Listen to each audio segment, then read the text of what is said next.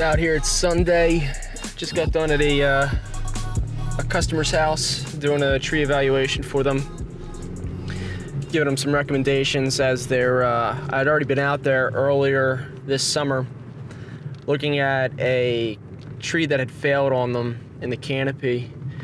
So they had me come back out because they had the same type of tree, just in a different location, but closer to the house and uh, it was actually between the house and their garage, of which they do use. Um, and both both the house and the garage were within the drip line of the tree, so they were concerned that you know when they have somebody come out to do the removal of the one Norway maple, should they should they look at possibly having this one removed, or what kind of work should they have done to it? And um, good news is, is that the two trees, like I told them, are in two different categories altogether health-wise.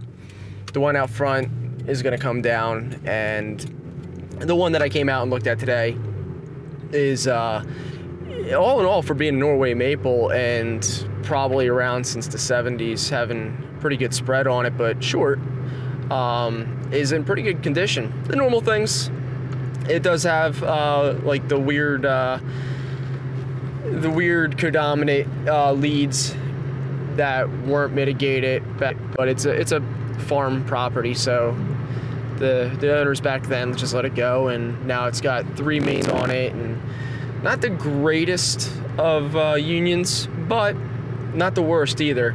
There were two two leads that came off it. Lead uh, basically goes up to about my shoulder height I'm six foot tall, so about you know five footer ish. Uh, comes up and uh, it splits off into three leads, three main leads. Two of them uh, on the house and garage side. Uh, those two goes together. Had a bit of uh, recommended having a cable put up into the one side to the other side just to kind of mitigate sudden failure or um, or uh, any storm damage in the wintertime. Uh, loaded on ice or heavy snow, or even a summertime storm coming through and maybe knocking it over. It's a chance. It's, it's not a high likelihood, but there's the likelihood. So I recommended a cable to be put into it, and that should keep them sleeping good at night. Otherwise, the tree is in pretty good condition. It does show that it has some ants living in it uh, but not to the extent that the other ones on this property um, have. And so to me, that wasn't as much of a concern. Maybe in the future, 10 years down the road, it might be a concern. Um, and then the other concern that I had was since it was a high traffic area, they don't want to get rid of the tree. They don't. They want to keep it in good condition. Um, it's compacted soil. It does fall um, along the line or in right in the area of the uh, stone driveway. Thankfully, it's stone, it's not paved, but it is highly compacted. And then, of course, your normal uh, foot traffic, lawnmower, stuff like that. So I recommended having, uh, you know, some aeration be done. Get a get an air spade out there, blow some uh, blow some holes into the ground get some air down into the root system, allow the roots to be able to find water and oxygen further down into the ground, and uh, it will break up the soil as well, and that'll do wonders for that root area. But uh, otherwise, the the biggest fear was just you know losing that tree because they were going to lose some good shade to their house, um, and that tree is estimated to do about between 45 and 60 dollars a year in energy savings costs. So their uh, their AC and their electric use in the uh, summertime because of the location of it and how the sun falls on it. Uh, the sun coming over and and setting towards the uh, southwest um, and that's exactly how the tree falls to the house to the southwest. It uh, it does provide them some money saving, and then of course the uh, the amount of water that it sucks up a year too. Um, saving them on a on a messy yard, soft soil, and uh, saving them on stormwater runoff as well. So it does provide uh, some good savings to them financially as well. Maybe not as much as a, as a massive elm or a big old oak tree or something like that, but it still serves its purpose very well. So my recommendation at the end was, you know, get a get a cable up there. Let's let's get some air spading done, and uh, let's mitigate a couple of the dead pieces of wood. But other than that, uh, not to touch it very much because I don't want to stress the tree out for one, and um, they they don't necessarily have to right away. There's nothing pointing to that. There's no fractures. There's no cracks. There's no big cavities that I seen like I did in the other one. So in the end, they're they're happy because you know I'm not the one doing the work, so they're getting an unbiased opinion on this. I, I'm not making any money on them actually getting any pruning done, so I I have no agenda to push anything that's stupid or waste or bad for the tree. Um, so they're going to make out on this one. The first tree they, they have to lose. It's a it's a safety hazard, but they were happy to hear that this this one doesn't have to be lost. Oh, and on top of that, which was really cool, um, and I love doing this. This is like the uh, the the cherry on top of the ice cream, I guess you could say, of um, being out there and being able to quote unquote educate uh, a customer, um, which in my situation I get to do so. I feel more than a uh, tree service coming out because the tree service, you know, just sounds kind of pitchy and salesy, um, or they they may unintentionally come off like that just due to their nature of uh, their side of the business. But um, I, was sitting there, I was I was filling out the uh, tree risk assessment form, and I'm kind of off to the side of the tree, and I see this little tiny, I mean tiny, tiny movement out of the corner of my eye coming off the trunk, and. Uh, it caught my attention real quick and then it kind of lost my attention. I went back to filling out my paperwork and then um, I seen it happen again. So when I seen it happen again, I looked over and lo and behold, I see basically the woof of the tree canopy doing its little tiny movements with some lichen on its back. It was a little lace bug that was uh, camouflaged with its lichen. It didn't have any uh, dead carcasses of any of its soft body um, uh, insects that it was eating or feeding on uh, on it. So they either fell off or uh, he hasn't got it yet on there. But uh, he did have the the piece of lichen on there, and I thought that was awesome.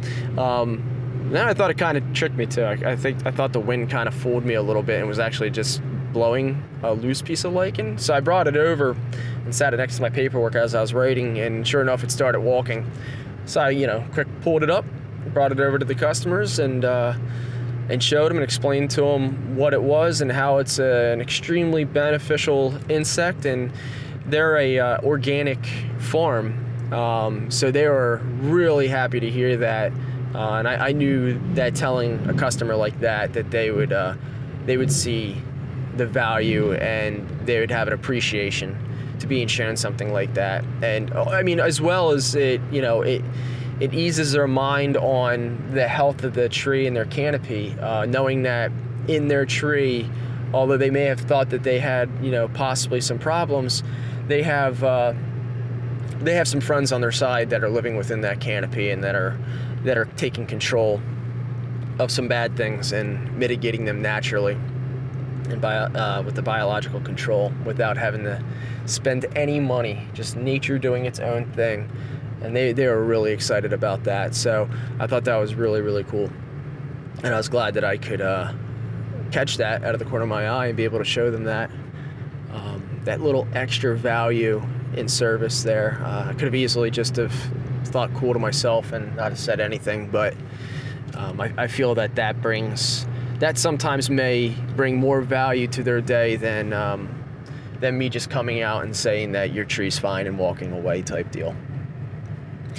So that that was my job for this Sunday. One of one of my jobs for this Sunday. I, I had three other ones. I also went ahead and uh, I had some mulching that I had to do around some new plantings, new tree plantings, some fruit trees. So um, got some good good healthy mulch, no dyes, no added chemicals, just natural mulch mulch that up so it can uh, keep the keep the moisture in the ground and keep the uh, dirt from splashing up onto the trunk and possibly causing some some uh, unwanted problems in the future there.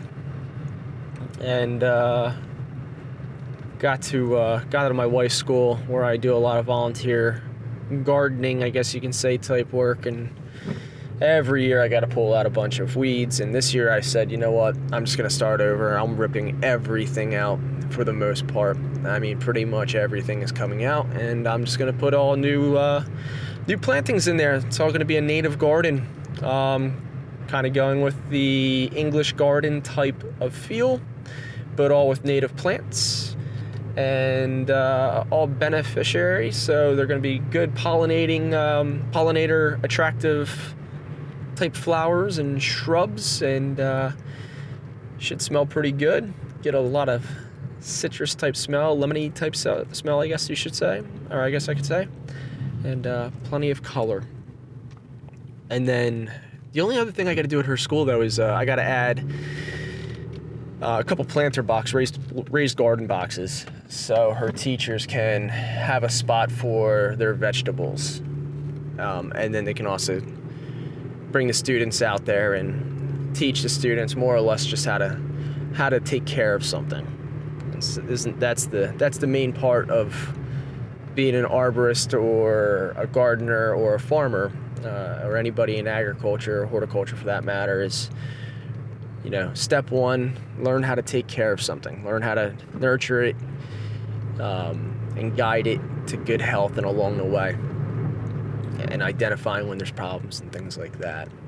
But that should help these kids immensely later on in life.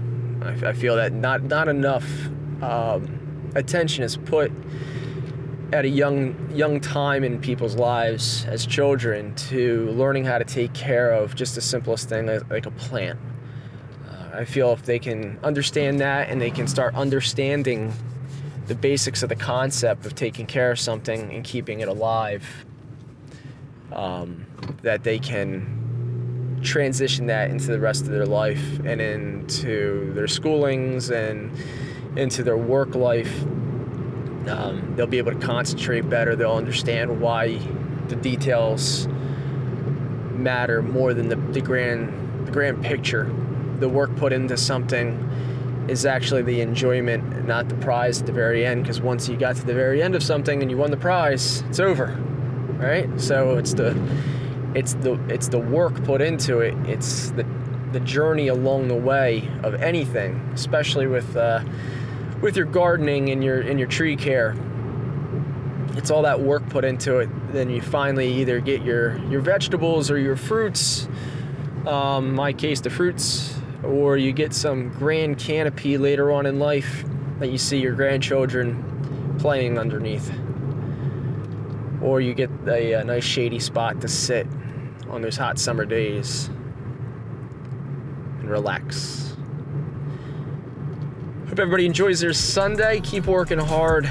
I'm definitely not going to quit. If I'm not going to quit, there's no reason for you to quit. Stay safe, everybody.